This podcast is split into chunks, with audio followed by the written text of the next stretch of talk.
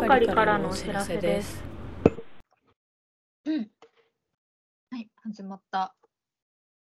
今日はゲスト会です。イエーイ。さこちゃんに来てもらっています。イェイ、はい、こんにちは。お願いしまお願いします。お願いします。今日は2022年に読んでよかった本の話をします。じゃあ早速はい私からよ、リストを言いますね。す。はい。はい。はい。1個目が仕事でも仕事じゃなくても吉永文のインタビュー集です。で、2個目が美味しいご飯が食べられますように高瀬純子。次が忘れられた巨人和尾石黒。で、その次が結婚のやつ能町みね子。で、その次が自慢でも武勇伝でもない一般男性の話から見えた生きづらさと男らしさのこと、清田孝之。で、最後がさよなら男社会。イ・ユンデさんだったかな読み方。はい、以上です。次、じゃあ、楓さんお願いします。はい。と一冊目が町場の文体論、うん。内田達さん。うんで、二個目がゼロメートルの旅、うん。和田優さんかな。うん。で、三冊目が美味しいご飯が食べれますように、たお、嬉しい。うん。大城に勧められてみました。あ、嬉しい。で、猫に学ぶうん。ジョン・グレイうん。こでなん。かどれも面白そう。うん。はい、じゃあ次、さこちゃんお願いします。はい。えっと、1個目が、はい。急に具合が悪くなる。宮うん。野真紀子さんと磯野真帆さん。うん。2個目が、思いがけずりた。中島武史さん。うん。えっと、3冊目が、手の倫理。うん。伊藤浅さん。うん。4冊目が、感じない男うん。決定版森岡正弘さん定番。なんか文庫版が決定版なのかな？なんかああ、なるほど。うん5冊目が子ども当事者研究私の心の町にはおこるちゃんがいるっていう本で子ども子育て当事者研究ネットワークゆるふわさんが作った本です。え。ん。うん以上です。はい。あ、えっと、美味しいご飯も読みました。あ、嬉しい。え、はいじゃあまず美味しいご飯の話をしますか？確かに、三人とも読む。うん。なんか、私、美味しいご飯はどういう話かというと、ざっくり最初に説明すると、何か食に対する価値観がいろいろ違う立場の人たちの目線で語り手がちょっとずつ、うんと、変わっていく話で、でもなんか食ある地方の職場を舞台にしててその中でなんかちょっと食に対するこだわりがすごいあるけどなんか体が弱くてあんまり仕事ができない女性とかなんか仕事も、ま、仕事を普通にできてできるけどなんかご飯に対してあんまりそのなんか美味しいとかってみんなとご飯行った時に美味しいって言わないといけない感じとかがなんかプレッシャーになって嫌だみたいな女性がいたりとか普通に仕事できるけどなんか食に対してなんか何の頓着もなくてすごいその手作りのいいものを食べろみたいなことを彼女とかから言われるとなんかイラッとしちゃう男とかもいてそういう人たちの話なんですけどすごい私は結構自分が食が好きなのでなんかこれを読んでうわ怖えってなっちゃって なんかその食が好きな人に対する、なんていうの？ね、すごい意地悪な目線というか、意地悪というか、なんかそうじゃない人たちがこんなに嫌な気持ちを抱いて生きてんのかとか思っても、なんかうわーってなっちゃったんですけど、読んだと。そうなのか。どうどうでした？そうなん。いや、わかんない。そなんか、普通に、なんか自分の我が振りを ななんか見直して、なんか足川さん見たくなってなかったかなとか、ちょっと考えたりしちゃう。で 二人の感想めっちゃ聞きたい。なんかううちは、うん。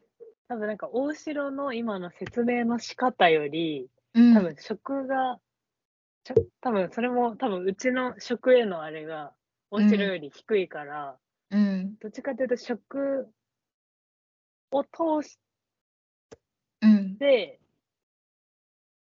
なんか人間の話、うん。うん。まあ一緒なんだけど、うんなんだろう、なんかうん。そこまでそこのなんか食に対する意識の差っていうよりかは、うん。うわ、こういう足川さんみたいな人マジ無理だなとか。うん。でもそうう、んすごいそこの楓さんは食にあんまり頓着しない人だから、楓さんの感想をめっちゃ聞きたかったんですよね、私は。そうなんか主人主人公っていうかこの女の人？うんうん。なんだっけ？足川さんですか？じゃなくて、あ、お塩さんだっけ？あの、お塩さんかなお塩さんん？女の人。うん、強い人ですよね。強い人っていううそそうそう。その人セクハラに嫌な顔するお塩さん。うんうん、かな？そのケーキ捨てちゃったりうんうんうん。の人に大共感しながら読んでたかも。ああ、でも私もお塩さんの気持ちもわかるなって思いながら読んだ。でも気もその人の気持ちぐらいしかわからないレベルで。あ、そうなんですか？二谷のことはどう思いました？あの男の子。三谷の気持ちもまあわかるけど、うん。なんか食の多分優先順位うち低いけど、うん。なんか美味しいものを食べるとか、なんか手の込んだものを食べるとか、うん。に対してのプラスなイメージというか、楽しさはうん。わかるから、そのうなんかん。頻度は低いけど、うん。そういうのがたまにあることはすごい嬉しいタイプだから、うん。うん。まあ、大共感まではいかないけど、まあでも全然、足川さん？うん。うん。よりはわかるって感じ。えうちもケーキ捨て捨てちゃいそうって思 おお。ー、そうなんだ。そうかそうなんケーだキ。好きだから食べるけど多分、うん。なんかちょっとでも自分が、なんか抹茶味とかあんま好きじゃないから、なんかへえ。そうあーお同じことやったりしそうって思って、なんかじゃない味だったら。なんか、うん、気持ちはめっちゃわかるなって思って読んでうーん。さこちゃんはどうでした？ええ私これオーディブルで聞いちゃったんですよ。うんうんうん。えそれが多分うん。なんかかキャラクターそれぞれの嫌なところを倍増させてる感じがしてやばそう。失。敗したなって思いました。それめっちゃありそう。もうみんな嫌な人で。うん。いや、でもいい人なんかいなくないこの話。仕方ないよね、それ。だけどあのあれ誰だっけ？部部長？課長？なんかうんうんうん管理職の人とかもすっごい嫌だっすっごい嫌だよね。思うんたし、うんパートの人もなんか嫌だっすっごいて思ったし、嫌だよね、パートのおばさんも。むしろそこの方が気になって描かれてあまり描かれていないうん。なんかうんうん。うわーっていううん。確かに。えこれさ、オーディブルだとさ、すごいそのセリフとかがもう本当にセリフみたいになってるってこと？そうですねちょっとやっぱ心こもってしま 音読な朗読なのでそんなドラマチックではないんですけどうんうんで女性だったんですけどナレーションは。うん。うん、でも、もうそれぞれの、なんか、面白い。やっぱ足川さんもちょっと可愛らしい感じで読んでしまってる、読ん読んでるあし、ーそうだよね。イメージが乗ってくんだね、やっぱ。イメージがの 乗り乗ってしまってすぎてて、うん。朗読が悪いという意味ではなくて、どうしてもそうなってしまうという意味で、なんかもう強まる。頭を抱えて読んでも 読んでないか聞いてました。いや、でも面白いよね、これ。やっぱ私が一番読んでて怖怖かったのが、足川さんはもちろん恐ろしかったんだけど、最後の方とか。やっぱ一番怖いのが、二谷という男で、なんかこいつ、すごい、なんか足川さんと二谷って途中付き合うじゃないですか。うんうなんか、で二谷って足川さんのことをめちゃくちゃ見下してるというか、なんか、その、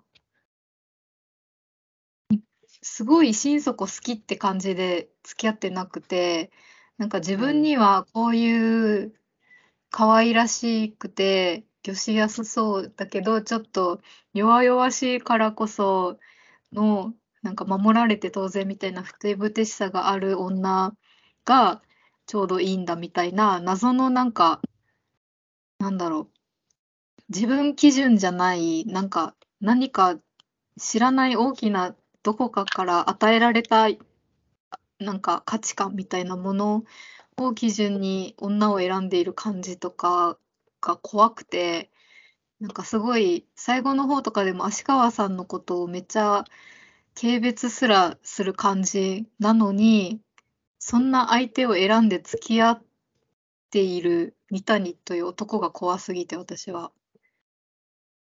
なんか二谷怖くないですかっていう話をしたかったんですけど、どう、どう、どう思いました？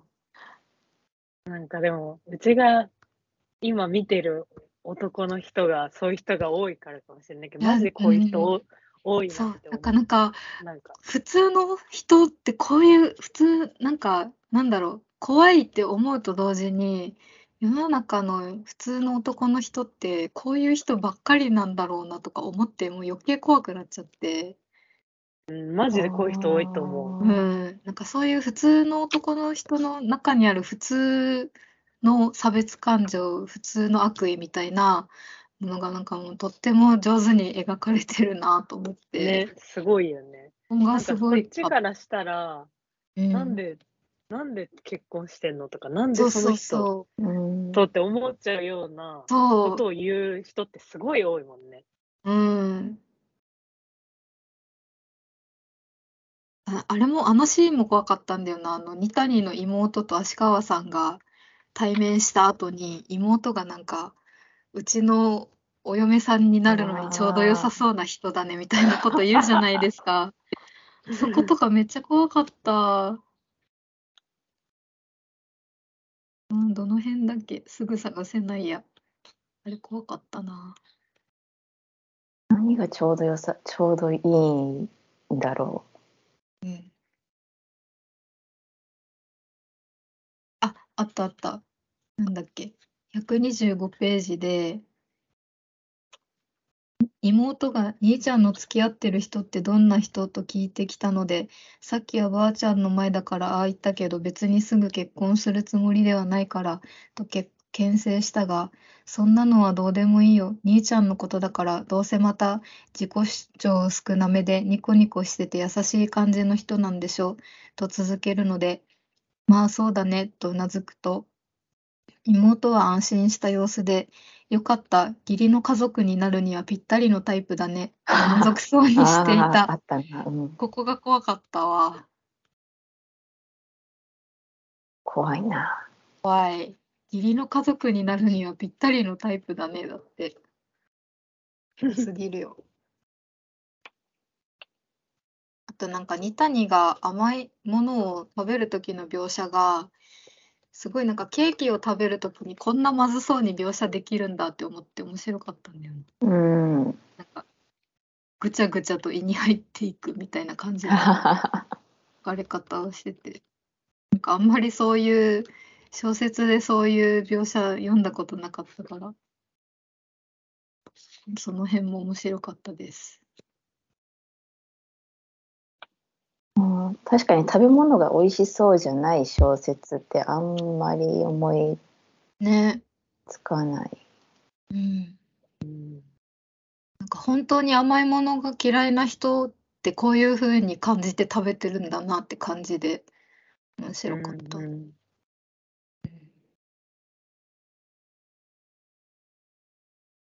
楓さんはやっぱり足川さんが謎、謎というか怖かったですか？なんか怖いっていうかもう本当に、本当に嫌いって思っちゃう。でもいる、いりますよね。確かに。いる。足川さんみたいな人は。し、なんかやっぱこういう状況ってあるよね。そのなんかみんながうんうん。わわわやわやしてるとかね、あーみたいな。うん。かわいそうって思っちゃう。すごい、なんかうちは。そういうああ人、に対して。そういう人っていうのは、なんだろ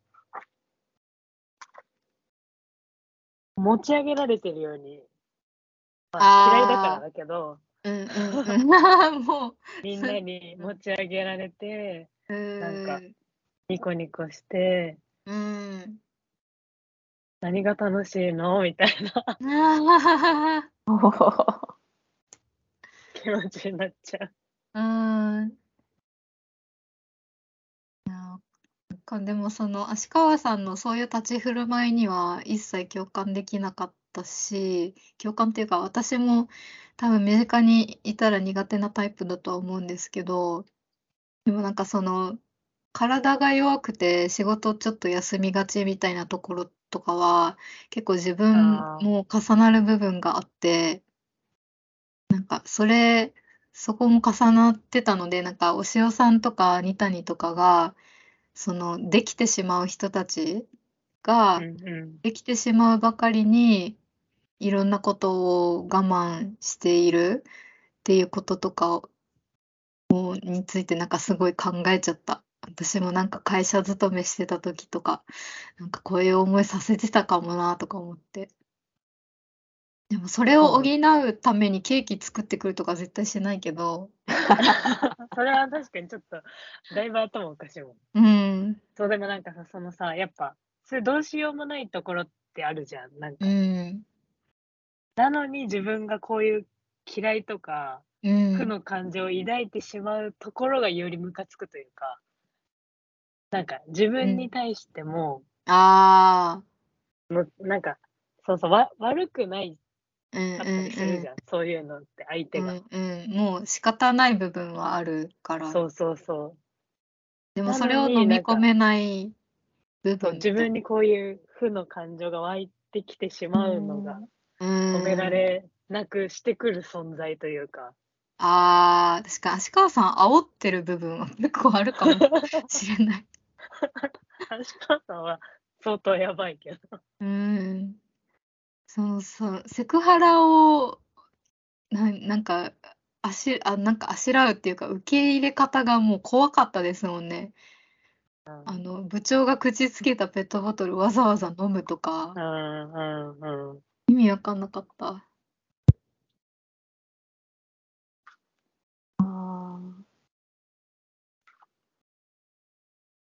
全員、全員のキャラクター嫌いだけど、全員のキャラクターの中に自分がいる気がして嫌な気持ちにわかる。なりますな。なりますな。お塩さんの気持ちもめっちゃわかるしね。うん。この本、私も大城さんから勧められて読んだけど、あの、なんか宣伝のコピーというか、うんうん。あれなんて言うんだ？宣伝のコピーか。うん。本文から引用されてる場面っていうの、セリフがなんかお塩さんが二谷さんうにん。足川さんに一緒に意地悪しましょうよみたいなところですよね、多分。あ、そうなんだ。なんか、多分 Amazon のうん。作品紹介のとこにはそこが最初に引用されてて、うえん。それが多分なんか私の中ですごい拒絶反応があって、そうなんだ。一人でやれやって思っちゃうんですよ。でも結局最後、お塩さんがなんか一人で、うんなんだろこう被ってたね。葬ってたのを見て、ああと、うん。そこは一人で大丈夫。やっぱり一人で大丈夫ってことになったのかなってうん。思いました。なんか、あのお誘いは何だったんだろうというか、確か一周回ってやっぱ一人じゃないとダメだってなったのかなっていう。に。うん。うん。そこはでもちょっと、共感という、共感じゃないかな。でもなんかわわかる感じは。うん。ずっと一緒に意地悪しましょうよっていうキャラだったら全然共感できてないけど、うんあそうの。そうなんですよね。確かに最後は一人で引き受けて、一人で空気読まない人間になっうん、てる感じが。はい。爽や、結爽やか局、ニタニのことも、うん、見切ってるというか。うん。そうですね。確かに、確かあとはね、出版内容みたいな情報のところに、に。うん。芥川賞受賞の次にもうそのセリフが書いてある。うん。三谷さん、私と一緒に足川さんに意地悪しませんか？書いてますね。これが嫌でね。うーん。そうだよ。これが嫌で読ま 読めしばらく読まなかったよ。すいません、なんか変なものを勧めて。いや、全然変じゃないです。すごい読んでよかった。なんか二谷さんの、なんだろう。自分が自炊できてない時期に自炊しろしろって言われるとイライラする気持ちもとってもわかる。うん。あ、それはめっちゃわかる。あれはでも、すごい分かった。私も、さすがにこの進め方はないなって思った、足川さんの。なんか自分の母親にめっちゃ重なるものがあって、私の母親すごいオーガニック信仰っていうか、母親ってそういうの多いじゃないですか。めっちゃあるね。すごいなんか、ちゃんとこういうの食べなきゃダメだよみたいなことを言ってくることが多くて、子供の頃からうぜえと思ってたんで、なんか、ああの、足川さんのそれを押し付けてくる感じは本当に嫌だなと思いました。ね、だからなんかすごいし不思議な深層心理を読んでるのかな。なんかその二谷さん、二谷のお母さんもそうだったのかなとか思いながら読んでると、じゃあやっぱりなんか、なんだろう、このミソジニーみたいな、あの、おうんお母さん嫌いだけどお母さん欲しいみたいなう、ん、うん、うん、気持ち悪いね。そういうことなのかでも本当にそんな感じはあるよね。三谷が恐ろしかったよ、本当に。あの、なんだっけ。モテとか愛されとかじゃなくて、と私がさっき読んだ、あげた、自慢でも武勇伝でもない、一般男性の話から見えた生きづらさと男らしさのことっていう本を、まあ、読んだ後に美味しいご飯も読んでたから、なんかすごい一般男性、マジョリティ男性というものについて考えてしまった、めちゃくちゃ。なんか、そのこ、その本も三谷みたいな人が、の当事者の語りみたいなのが何人分か入ってるやつで、結構ヘビーだったんですよね。私もそれ読みました。あ、読みました。で、それの話に移りますか？はい。どう、どうでした？なんか私が一番記憶に残ってるのは、あの、出版社勤務の男性で、なんかすごい女性に対してめちゃくちゃ歪んだ性欲を抱いている男性の話があって、なんかうん年上の上司、なんだっけ年上の上司とセックスしたいみたいな欲望があるっていう話とか、あとだけど、なんか一方でその自分の母親のことをすごく憎ん、憎んでいるっていうか、蔑視してて、なんかすごい母親との関係をこじらせている感じのする男性の話が出てきて、で、なんかその人のそういう性にまつわる話を聞いてると、本当に女性蔑視がきつくて読むのしんどかったんですけど、なんか後半その人が出版社勤務で、なんか女性ばっかりの部署に配属されて、で、なんか MeToo の波とかが日本にも来て、で、82年生まれキム・ジヨンをよ読んだっていう話があって、で、なんかそれを読んだ時に初めて、なんか女性が見ている世界とかについて思いを馳せることができるようになったみたいな話があったんですけど、そこが結構印象に残ってて、なんかこんなミソジニーひたひたの最悪な感じの価値観の男性でも、なんかそういう82年生まれキム・ジヨンみたいなフィクションを読ん読むことによって、なんかちょっと見方が変わることがあるんだなと思って、なんかそれを読んだ時に、すごいもうこんな絶望的な世の中だけど、なんかフィクションにできることって結構あるのかもしれないなと思って、うん私はなんか漫画描いたりしてるので、それがすごい希望だなっていう気持ちになりましたね。うんうん。なんか他の話もすごい、へーって感じで、なんか男の人の人生ってこういう風に見えて、こういう風に生きてくるんだみたいなのが知れて面白かったです。うんうん。さこちゃんはどうでした？私もへーって思いながらなんか うん。へーってへーって思いながらうん読んじゃいました。何が面白かったかな。うーん。なんか本当に夢中で一日で読んじゃったんだよな、この本。うん、すぐ読めました。うん。読みやすいよね、普通に語りの文字起こしって感じ読みやすい。読みやすいけど、でも内容はヘビーなのも多かった。そうだね。ヘビー、うん。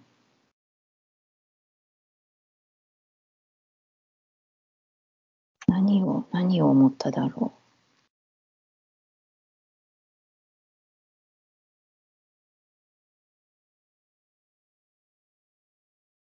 うん、何を思っただろう。でもなんかいい本だなって、いい本だなっていうかなんか、うん。こういう、こういう話をした、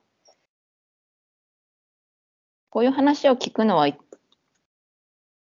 いてもらえる人ってうん。いた方がいいうん。のかね。なっていうのは思った。それは誰、誰が聞いたらいいんだろうというか、うん。なんか私はこういうの聞いてもそんなにあの、うえーってならない方なので、うん。すげえ。なんかでもむず難しいですよね。誰なんかみんなみんな一人カウンセラーうん。探す時代にななるのかな？みたいななんかなんだろう？カウンセラーっていうとあれかな？うん。とにかく話聞いてもらうみたいな。うん。なんか、うん、よく言う話だけど、女性同士だとそういう会話ができるけど、男性同士だとあんまりなんか自分の内面を打ち明け合うみたいなことができないみたいな話があるけど、うんなんかそれを男性同士でもう普通に友達同士でやっていけるといいですよねっては思いました。確かに。なんか多分今現状だとそれこそ妻とか恋人とか女性にそういうケアがあのしわ寄せがいってるというか担わされがちだからかそれ、そこも女性を当てにされるのは嫌だなという思いもありつつ、なんか男性がその、そういう内面を打ちあ人に打ち明けることが大事だっていう自覚を持って、みんなが喋るようになったらいいなと思った。この本見たく。この本ってさ、どういう、どういう体で、どういう人が話してるの？どういう体？体は、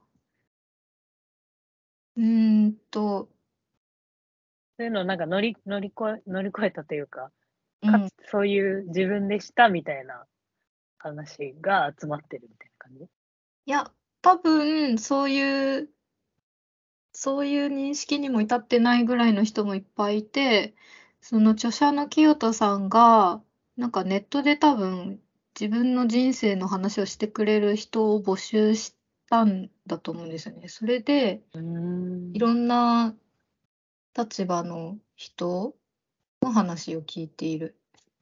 本で、え例えば40代インフラ関連企業勤務とか30代介護職アルバイト作家志望20代東京大学東京大学学生30代お笑い芸人30代飲料メーカー勤務などなど。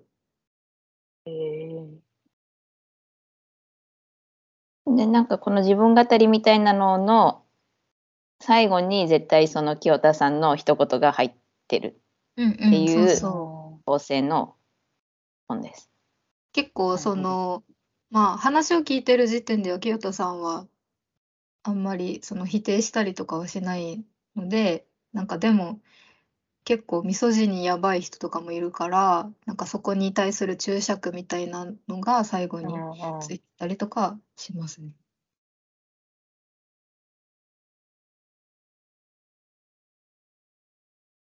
うん。なんか女性が男性にその82年82年生まれキム・ジヨンを読ませるみたい読ませるっていうか読んでもらったらいろいろ話が早くなるみたいな感じでこの本もなんか男性版のキム・ジヨンみたいな感じかなって私はちょっと思いました。そう言っていいのかわかんないけど。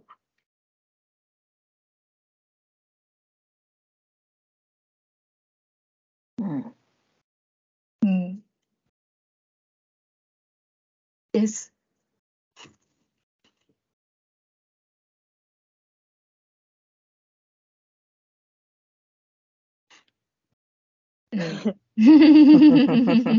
この流れで何？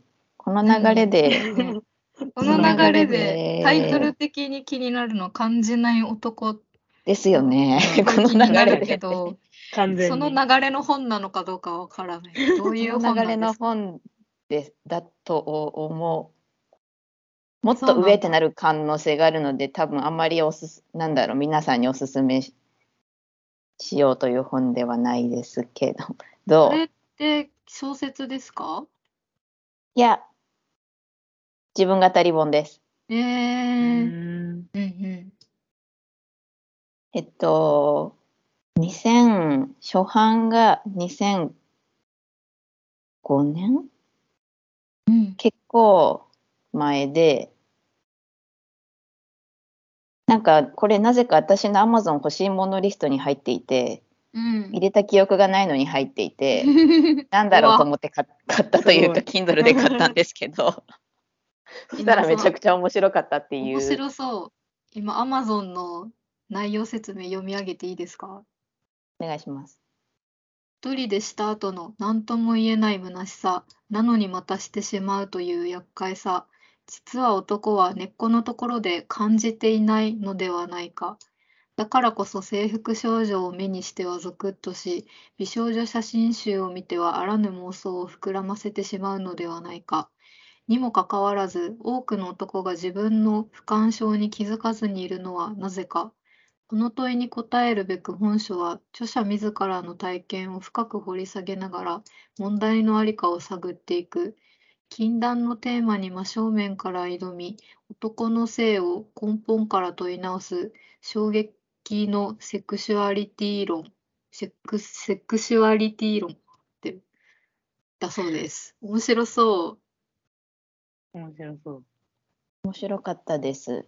ななんか、本当にこの、なんだろう。この人の一人、うん、一人語りなので、うん、うん。それすごいね。清田さんのそんさっきの本のうん。濃度がめっちゃ高くなってるみたいああ、なるな。ほど、なるほど。そっか、一人に細かく一冊丸ごとは私だけですっていう感じなので、ああ。なるほどな。でもすごいその、めちゃ勇気、めちゃくちゃ勇敢な本だなと思って、うん、それを自分で書くのすごいな。ね、自分ですごい、向き合そのなん。だろう。アウトなことしか書いてない、アウトなことしか書いてない。ああ、あでもと性の話をするってなるとそうなるよな。だし、このなんか、ロリコンとか、なんだろう、んうん。制服、フェチみたいな、うん。なんだろう。もう刑法、刑法的にアウトというか、うん。うんうん。犯罪を犯してないけど、うん。あのこういう、なんだろう。犯罪を犯してないけど、こういう気持ちの人いっぱいいるからっていうところからうん。うん。始まってて、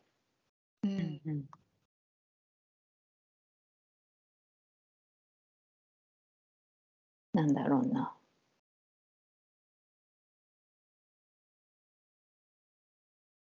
なんか、そうですね。なんかでも読んでて、その結論めいたところというか、うん。なんで、ちなんか少女に第二次成長を通過してるぐらいの少女うん。に惹かれるんだろうとか、うん。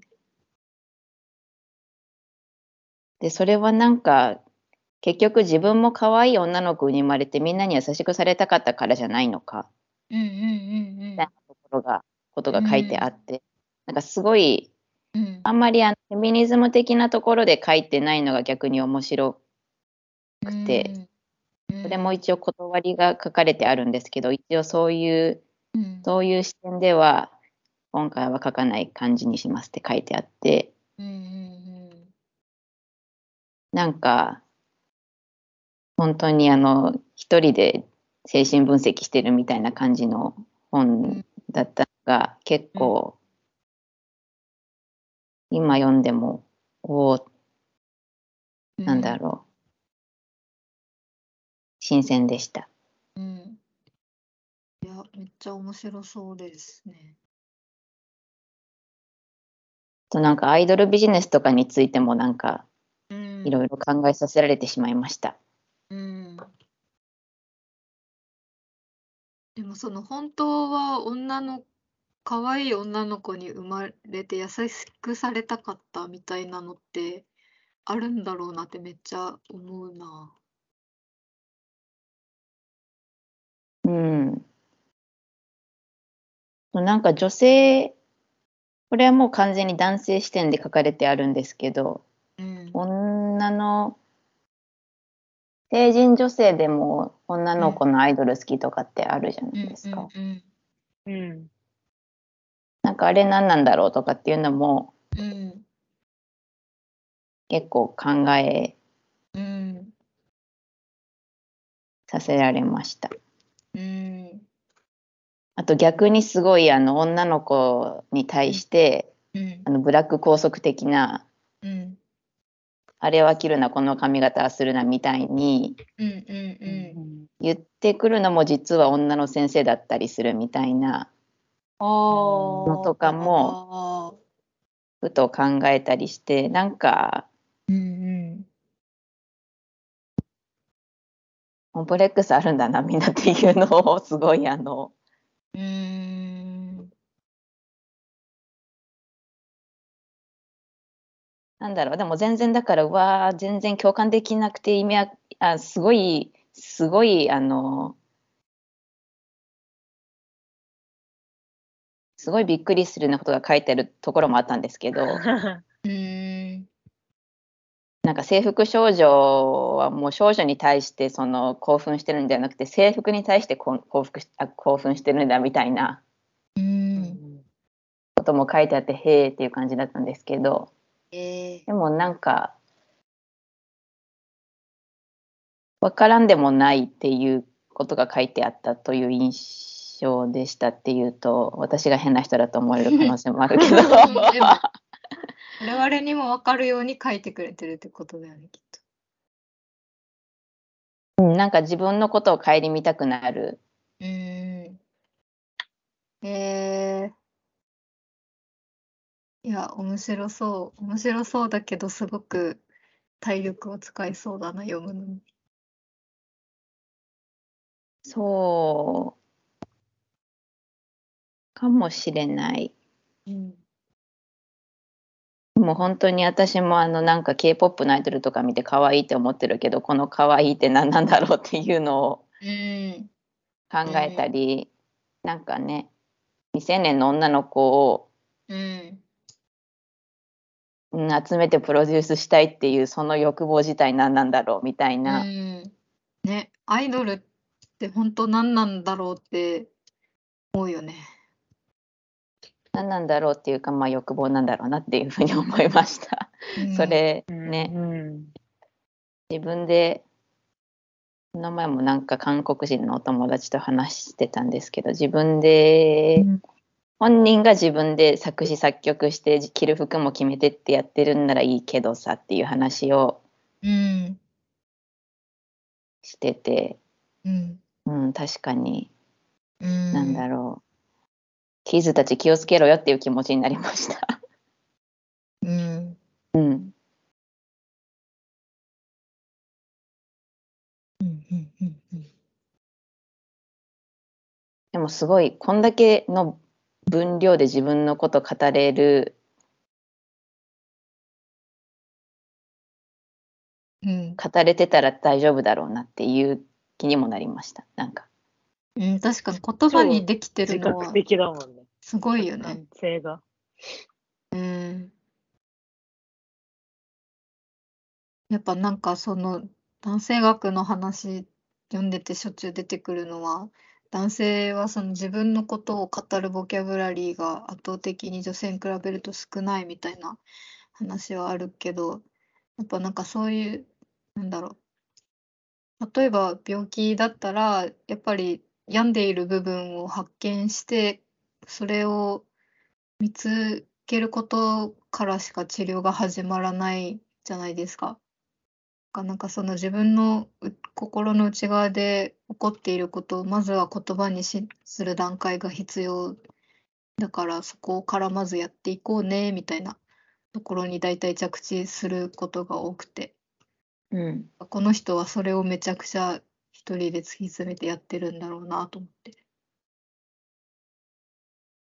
すごいすごい本ですね。うん、すごいとにかくその勇気だけにあのお金払 お金払ったみたいな気持ちになるすごい、これ出版する勇気ない実名でううんん。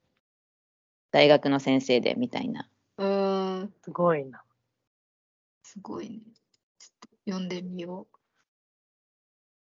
読めそうならぜひう。うん面白い面白かったですどうしようかな。もうこの流れで私ももう一冊、あの、さよなら男社会という本も、それも男性学の当事者の話なんですけど、まあ、それはなんか、今、さこちゃんが言ってた本ほど、そういう性の話とかはあんまりなかったんですけど、まあ、なんかだ50代ぐらいの男性だったかな、著者が。まあ、が自分の男性性についていろいろ書いてるっていう本で、でなんかこの中で一番私が目から鱗だったのが、とうん、その男性のその暴力性とか不健過不調性の中で父親がその暴力を振るったりとか、その息子に対して、その男だから泣くなみたいなことを言う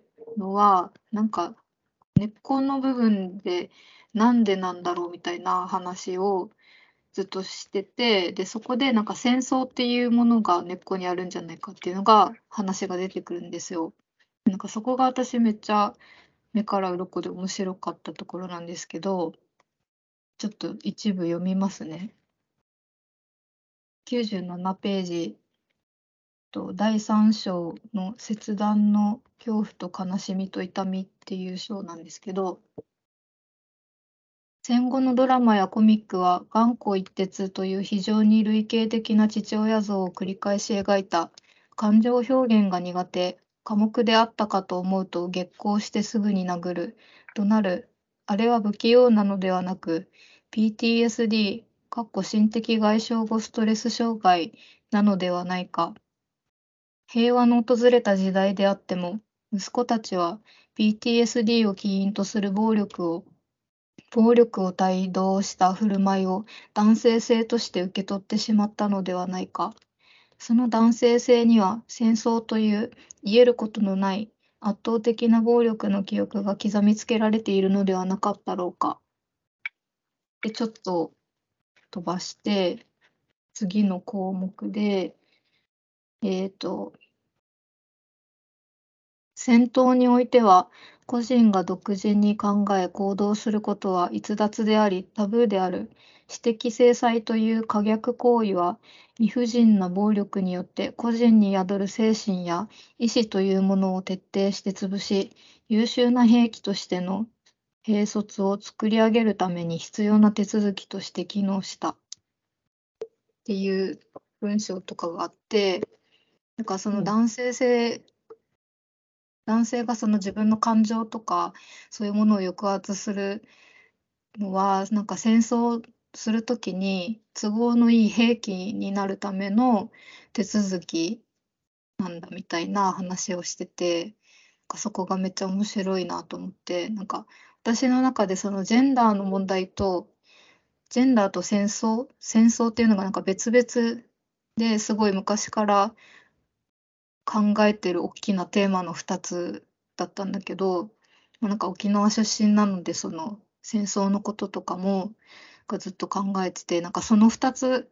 がこの本読んでて急にバーってつながった みたいになってすごいびっくりしたんですけどっていうところが面白かったです。うん。うん、だからなんかすごいなんだろう個人の感情のことって小さな問題とかって言われがちだしなんか私も結構漫画描いてる作風的にすごい何も起こらないけどなんか自分その人の心の中の小さな感情のことを書いているみたいなことを言われたりするのですがなんかそういう感情の問題を小さなことっていうのはまず誰が決めたんだろうとかも思うしなんかかん一人一人の個人が持ってる感情のことを小さなことって言ってしまうことでなんか人間を人間じゃなくする第一歩というかなんかそういうところから人が兵器になっていくっていうことが起こるんじゃないかなみたいなことを今年考えてましたね。うん。だから感情の問題は小さな問題ではないのではみたいなうんことを思いました。うん。うん。です。え、面白かったなって思ったんだけど伝わってるかな？伝わってる。すごい面なん白かっかすごいまとままとまりきってたからなんかあっていうー これは多分今年読んだ中で一番おおってなったとこだからようん、伝わった。かった。うん。目次、目次だけ、目次となんかあの、うん。Kindle 試し読みうんうん。を昨日読んで、うん。もうあの試し読みの時点で辛かったです。ああ。そうでもね、結構文体も結構私あんま得意じゃない感じの文体で読むの辛かったんだけど、えでもそこの戦争の話が読めただけで、もう本当にこれ読んでよかったなと思って。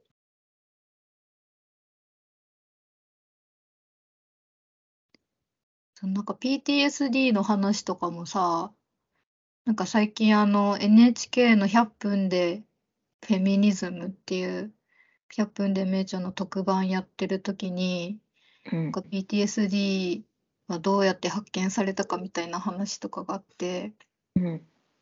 なんかそもそもそのもともとは PTSD っていう名前じゃなくてなんか女性のヒステリーっていう風に中世では言われててうん。なんかその一定の数の女性がそういう PTSD 今でいう PTSD 的な症状がよく起こるんだけどなんかそれはなぜかっていうのをフロイトが調査したらしくてでなんかフロイトのその調べた結果それがその幼年期の家族による性暴力が原因だってことをフロイトは突き詰めてしまうんだけどなんかそれを言うことによって言ったらもうその被害そのヒステリーの症状がある人の家族の中に犯人がいるみたいなことになっちゃうからそれをその事実を公表することはもう一大スキャンダルになってしまうからでそうするとフロイトはその男性社会の中世の社会で出世できなくなっちゃうからなんかあえて言わなかったらしくて。うんうん。でそれが PTSD と認められるようになったのがベトナム戦争の時にベトナム戦争だったかな、まあ、なんか戦争でうん。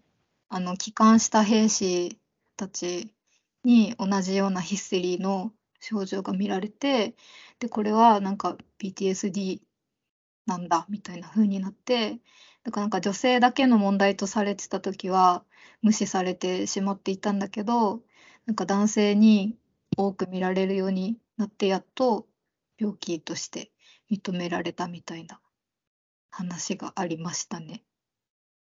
で、なんかそれ知ってマジでフロイトなんなんてすごい思っちゃった。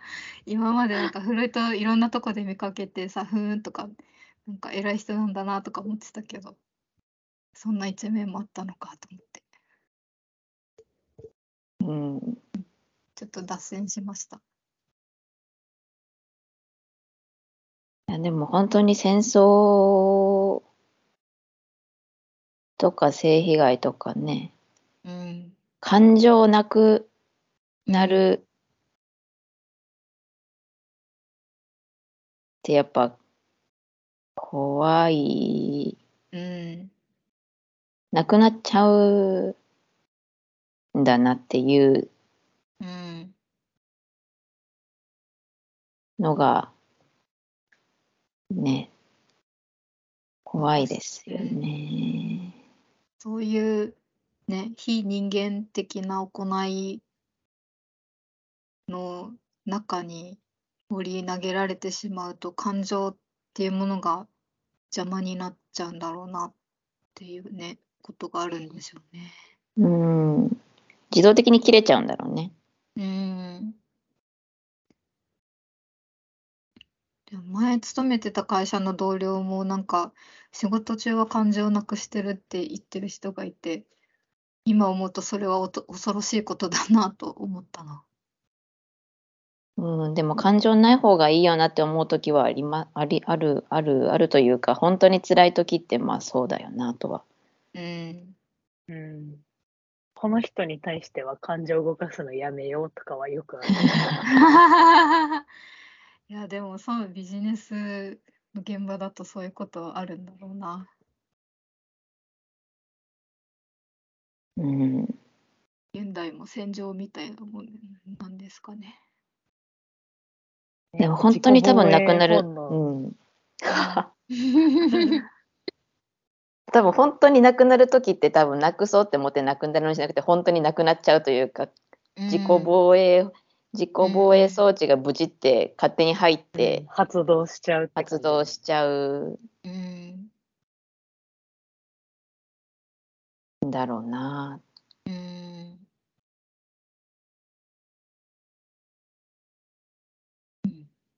あれを取り戻すの大変なことだけどね。そうですよね。なんだろうなと思い。その PTSD の治療にはその当事者が自分で自分のことを語っていくことが大事だっていう話をしてました。時間かかりますね。なんか話せるようになるまでがね。ねえ。なんかみんなポッドキャストやればいいのにね。いやポッドキャストでそんな踏み込んだ話するの難しいか。カウンセリングに行く方がいいか。どう、うん。相方がいるポッドキャストうん。した方が、そうだね。けどやっぱそのなんか前提として、自分の感情とかを外に出すことがうん。恥ずかしいことって思っちゃってる人が結構多分うん。多いから、うんそのマインドになるまでが結構大変そうだよね。そうですね。なんかやっぱセーフスペースが必要ですよね。それを言っても誰にも否定いされない。いんだよっていう。そうだよねって言ってくれる場所が、ちょっと気軽にアクセスできたらいいのかな？もうできるようになってんのかいやー、なかなかお高いんじゃないですか。そうなんですかね。やっぱ洋画ってそういうシーンめっちゃ出てきますよね。あの、みんなで輪になって、よねあの、そうそう。自助グループ。自助グループめっちゃ出てきますよね。あれ、うん日本の映画で全然見ないですよね。ほぼないんじゃない？うん。確かに。実践がないのかな、そんな。そんなこと、いや、どうなんだろう。少ないのかな。やっぱそういうところに行くことがやっぱハードル高そう。うん。あありますよって言われて、うん。そんなところに行くなんてって思う人のが多そう。ね。そうですよね。映画に出てくるぐらいカジュアルになったらいいですよね。うん。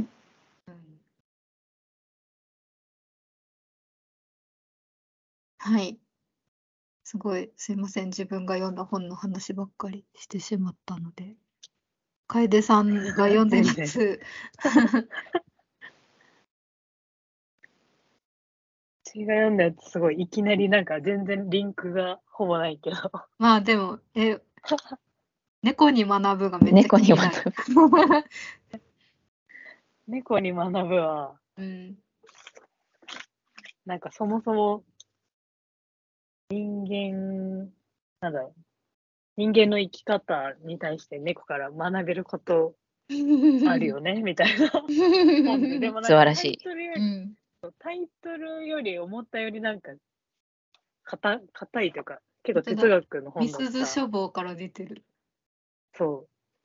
でも、えー、まあ結構面白い。そ結構最近自分が思ってるうん。生き方に近いというか、うーん。やっぱそのなんかへえ何、何かを達成することを求めたりとか、うん。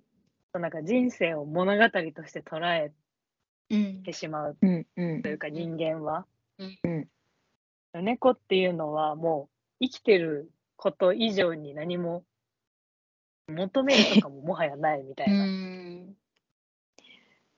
生き方だよねみたいな、うんざっくり言うとそういう話なんだけど、うん。まあ多分そこになんか全こう全乗っかりはできないけどうん。うん。なんかそういうふうに生きることでだいぶ楽になる部分がうん確かにあるなっていう、ちょっと心が軽くなる感じの本か。な。うーん。面白そうだな。で、なんか猫ってその昔の野生の状態うん。から今、うん。家で飼われている猫、家猫の遺伝子ってほぼ変わらないらしくて、えー、そうなんだ。そうなんか犬とかって結構遺伝子が変わってって人間と生活するようになってってるみたいな生き物。なんだけど、猫は猫遺伝子が変わって今一緒に人間と暮らしてるっていうよりかは、猫自体は変わらずにたまたま生きやすい状況うん。に人間といるとなるから、うん。気まぐれっていうかただ都合がいいから一緒にいるだけでで 猫はに、うん。人間をなんだろうむしろ手なずけてる側というかえ猫が順応してきてるわけではほぼないみたいなー、話があっえて、ー。あー面白いだから猫って素晴らしいんだな ってうん改めてうんうんうんうん。思う猫好きって猫のそういうところが好きなんですよね、きっと。そうやっぱ そのなんか自分に対してうん。あんまり何も思っ思ってないというか、うんうん。その感じがうちはすごい猫に対して心地いいんだなっていうことうんうんを改めて、うんやっぱ犬のその服従してる感というかやっぱ上下があってみたいなのって結構プレッシャー。に感じちゃううんうんんだけど、うん。猫は本当にたまたまうちが餌をあげたり、うん、たまたまあったかい場所が屋根があってうんっていう場所があるからうんたまたま一緒に暮らせてるだけなんだなっていううん関係性が改めていいなって思った。うん。なるほど。すごい面白そうだな。なんか表紙の猫ちゃんの絵かわいいですね。ああ、そう、かわいい。これはなんかどうして手に取ったんですか？勧められたんですか？いや、タイトルと表紙を見て本屋で買った。ジャケ買い。面白そうみたいな。うーん。うん。学べるかもと思って、猫に。学んだんですね。そう、なんか、素晴らしなんかほんと猫の素晴らしさうん。って感じかな。そうなの。猫の素晴らしさ。なんかうちの中の落としどころは。ななんか人生、自分の人生がそこまでまだ割り切れ、割り切れてるっていうか、なんかそこまで整理はされてないから、うん。心、なんだろう。結構その日常生活にうん。没頭することが大事というか、うん。っていうのは分かってはいるけど、なんとなくやっぱ未来に対する不安とかが出てきてしまうし、うん。うん。からまあそこはやっぱ猫にはなりきれないなっていうのはあるけど、うん。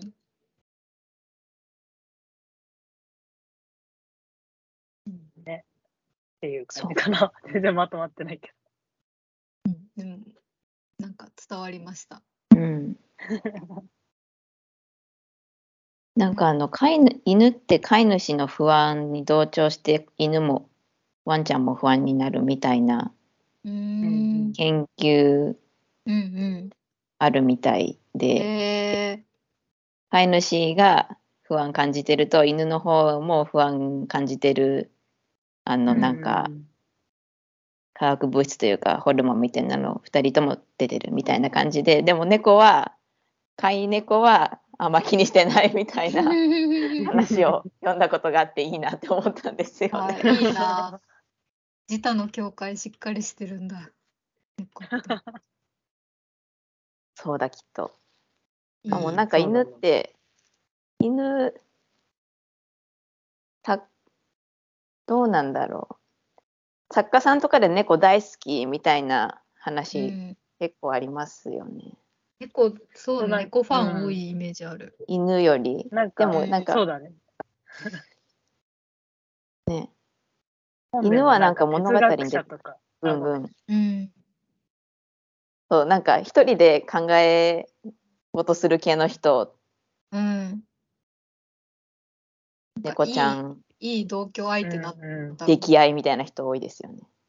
ううんうん相性がいいんだろう。なんかその、うんリーダーになる人とか、経営者とかは犬好きが多く確かにて、あ哲学者とか、そのうん芸術家とか、そっち方向になると猫好きが多い傾向は、ああ、そういうイメージあるわ。そう、イメージあるよね、みたいなのもあったかああ、なるほど。確かへえに。確かに。も。結局なんか人との付き合い方も似たような感じになってくるというか、やっぱ相性ってあるよなって。うん。うん。なんか大統領ってやたら犬飼ってますよね、ホワイトハウスで。確かに。愛犬との映像めっちゃ出てくるわ、確かに。面白い。うんなんか犬って象徴に、なんか物語の中でいろんなことを象徴するツールとして使われるけど、うん、猫はそんなことあんまないというか、確かになんかまあいるねっていうぐらいの、思い通りに動いてくれなそうだうもんな。ん。素敵ですよね。うん。いいですね、猫のそういう話。えー楓さんの町場の文体論も気になる。町場の文体論は、最近、内田達さんが気になってるんですよね。であもまだ一冊も読んだことない。でもうちもこの本しか読んだことない。うん。でもなんか大学の授業をまとめた本で、うんめっちゃ読みやすいうん。って、うん。なんだ、大まかに言うとなんかどういう文章とか言葉がうん。人に、なんだ、人に逆かな、言葉が届くっていうのはどういうことかみたいなうん。のをずっと大きく話してて、うん。面白い。で、途中途中ももうちょっと詳しい書が書いてあったりで、なんかその授業が元のやつだからめっちゃ読みやすいうん。のと、なんか最後の章が終わるたんびに、ではまた来週みたいな感じで終わるうん。感じもすごい良くて、読みやすい。うん。で、なんか、なんだろう、面白かったのは、なんか空耳とか、うん。そ空目とかうん。っていうのはなんかすごい自分に対し、自分が関心があることが思いがけずつながるうん。たりするうん。のは、そういうのはなんか、そういうメタメッセージってうん。あるよね、みたいな話とか、うん。あとなんか本、文章っていうのはなんか、なんだっけ、送り手と受け手だけのうん。会話、まず文章っていうのは受け手がいないとそもそも成立しないし、うん。その受け手と送り手だけの関係かと思うけど、うん。受け手の中でも、だからこれ電子辞書の、電子書籍の話の時に、うん。読んでる人っていうのはこの本のうん。厚みとかを見て、自分の中でも、このあとどれくらい残ってるとかっていう、今まで読んだ自分とこれから読む自分っていうのの対話もあって、うん。そこからこう、内容を予測したり、うん。感情が変わったりするうん。っていうのがあるから、電子書籍一強にはならないんじゃないかみたいな話とか、うん。なんかそういう、なんだろう、コネクタではないけど、そういううん文章を書くっていうことに対していろんな話がありつつ、うん。最終的になんか授業の厚さというか、うん。がめっちゃいいなっていう本だったな。うん。まあ、か届く言葉みたいなのをうん。話してるし、それ自体がちゃんと届く言葉になってるというか、うん。この本自体体。現してる、ううんん、感じ、熱量が伝わってくるうん。本だっうんめっち。ゃ面白そう。今、目次読んでるけど、うん。目次が超面白そう。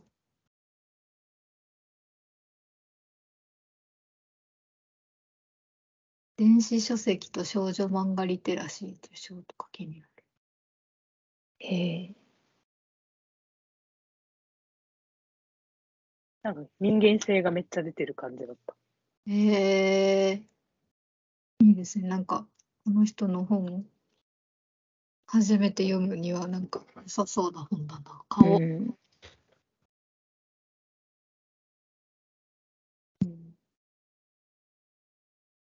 そうか。なんか、そういう話なんだって、今、そういう内容なんだって、なんかずっと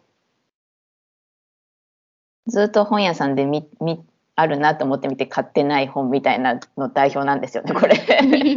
うん。なんかでも勝手になんか文体論だからなんか村上春樹の話とかするしてるのかなって勝手に思ってました。ああ、あしてる文学の話。してるところもある、結構。あ、そうなんですね。うん。だからなんか描写する、なんか写生する力みたいうんううん。ん。な話の時はめっちゃ出てきた。うんけど割えと、ー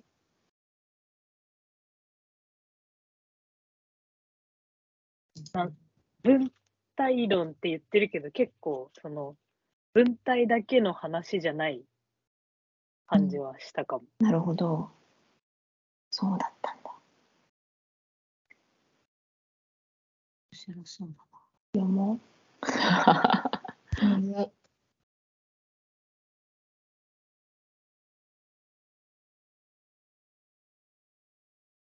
楓さん、これは紙の本で読んだんですか？うん、うち本、紙でしかほぼ読んでないかも。うーん。そう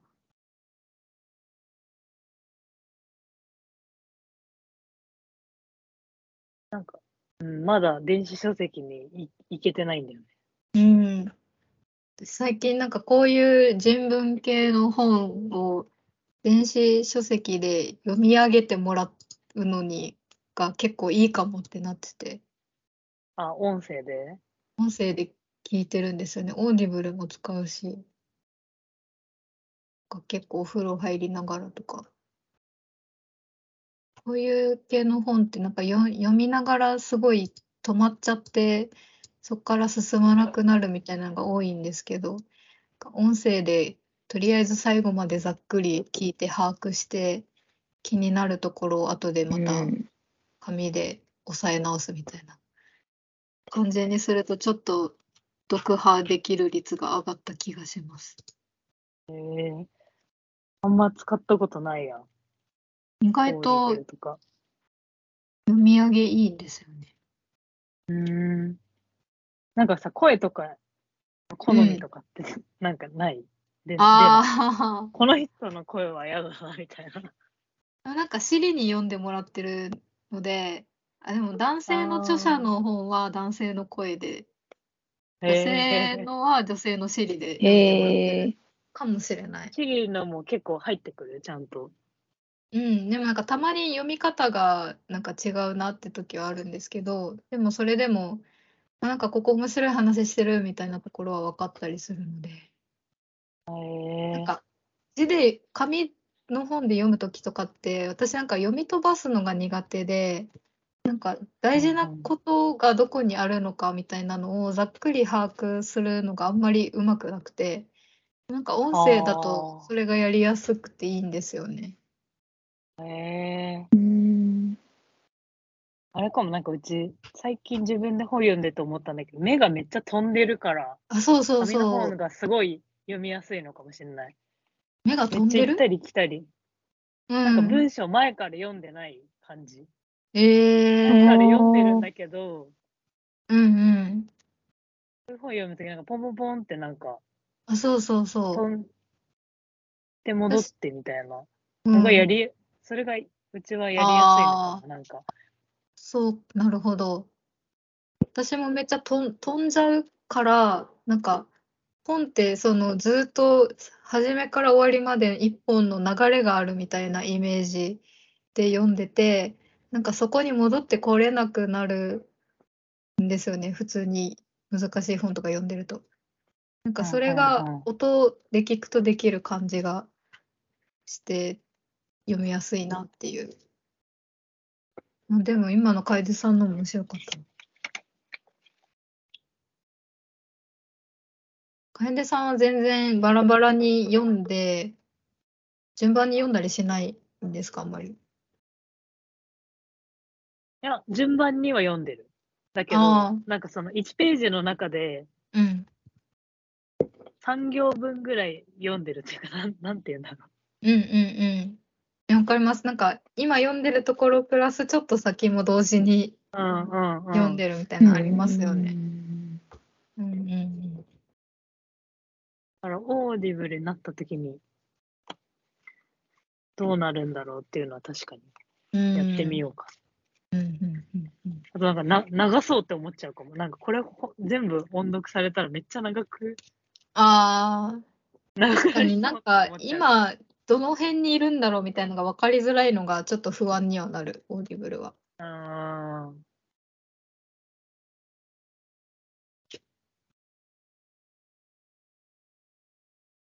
オーディブルだとなんかやっぱ字が読めないのが嫌なんですよ。なんかここ面白かったなみたいなのを、なんかしおり機能はあるんですけど、オーディブルは音声だけなんで、なんか私は Kindle で電子書籍読み上げて、気になるところは文字で読むが、すごいちょうどいいなってなりました、最近。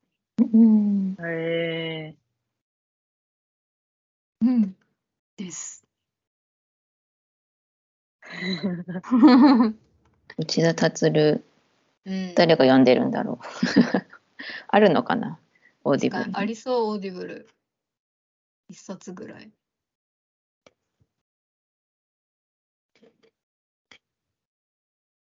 オーディブルの流れで言うと、忘れられた巨人はオーディブルで聞きました、私。おうカズオ・イシグロ。へえなんか、うん、結構良かったですね。でもなんか寝る前に聞いてたから、何回も同じところを聞きまくってた気がします。ああすごい読み終わるのに時間かかったけど。なんか最近忘れる忘れないの話したじゃないですか。映画の話した時だったかな。なんか忘れ、そうで、忘れられた巨人も、そういう記憶をめぐる話で、なんか、時代設定がいつだったかな、中、多分中世、もっと前かの、まあ昔の、大昔のイギリス、イングランド？で、なんか、小さな村に住んでいるおじいさんとおばあさんがいて、で、なんかそのおじいさんとおばあさんが、なんか忘れてるよね、みたいな感覚が常にみもお互いに感じてて、で、実際なんかいろんなことを忘れてて、で、なんかちょっとずつたまに思い出したりするんですよね。なんか忘れてたことを。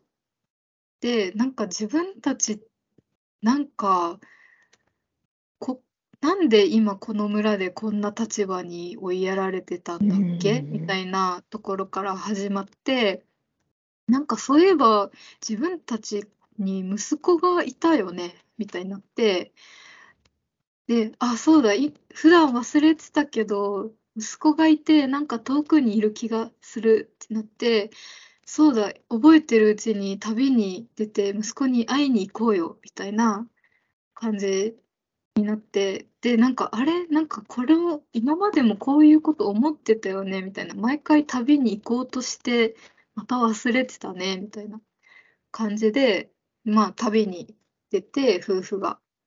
そのなんか忘れながら旅をしていくいろんな人に会っていくみたいな話であんまネタバレしない方がいいですかね？っていう感じのなんかずっと終始何かが忘れているあなれ？みたいな そうことをが続く話でなんか面白かったです。なんか寝る間際に読んでたらすごいふわふわした感じしそう。うんうん、ふわふわする。なんか、多分すっごい集中して読まないと、あれ、なんか忘れ、もう語り手が あの忘れちゃうから、読んでるこっちもなんか、こっちがあこいつは覚えてなんだっけ、これなんか、読んでたよね、みたいになって、結構、それは面白いね。そう。でもでなんか冒険探として面白かったんだよな。なんか竜とか出てくるんですよ。え。そのクエリグっていう竜が出す発生させている霧みたいなものがこの物忘れの原因なんだみたいな。で、その霧がもう国中を覆ってて、国中でみんながいろんなことを忘れてるっていう話で、えーその夫婦がどんどんクエリグ退治に近づいていくみたいな冒険要素もあって、すごい面白かった。読もうう。そん、んな話なんだ。うん。大変面白かったです。想像してたよりファンタジー。うん、うん、なんめっちゃフか今ァンタジー。ファンタジーだった。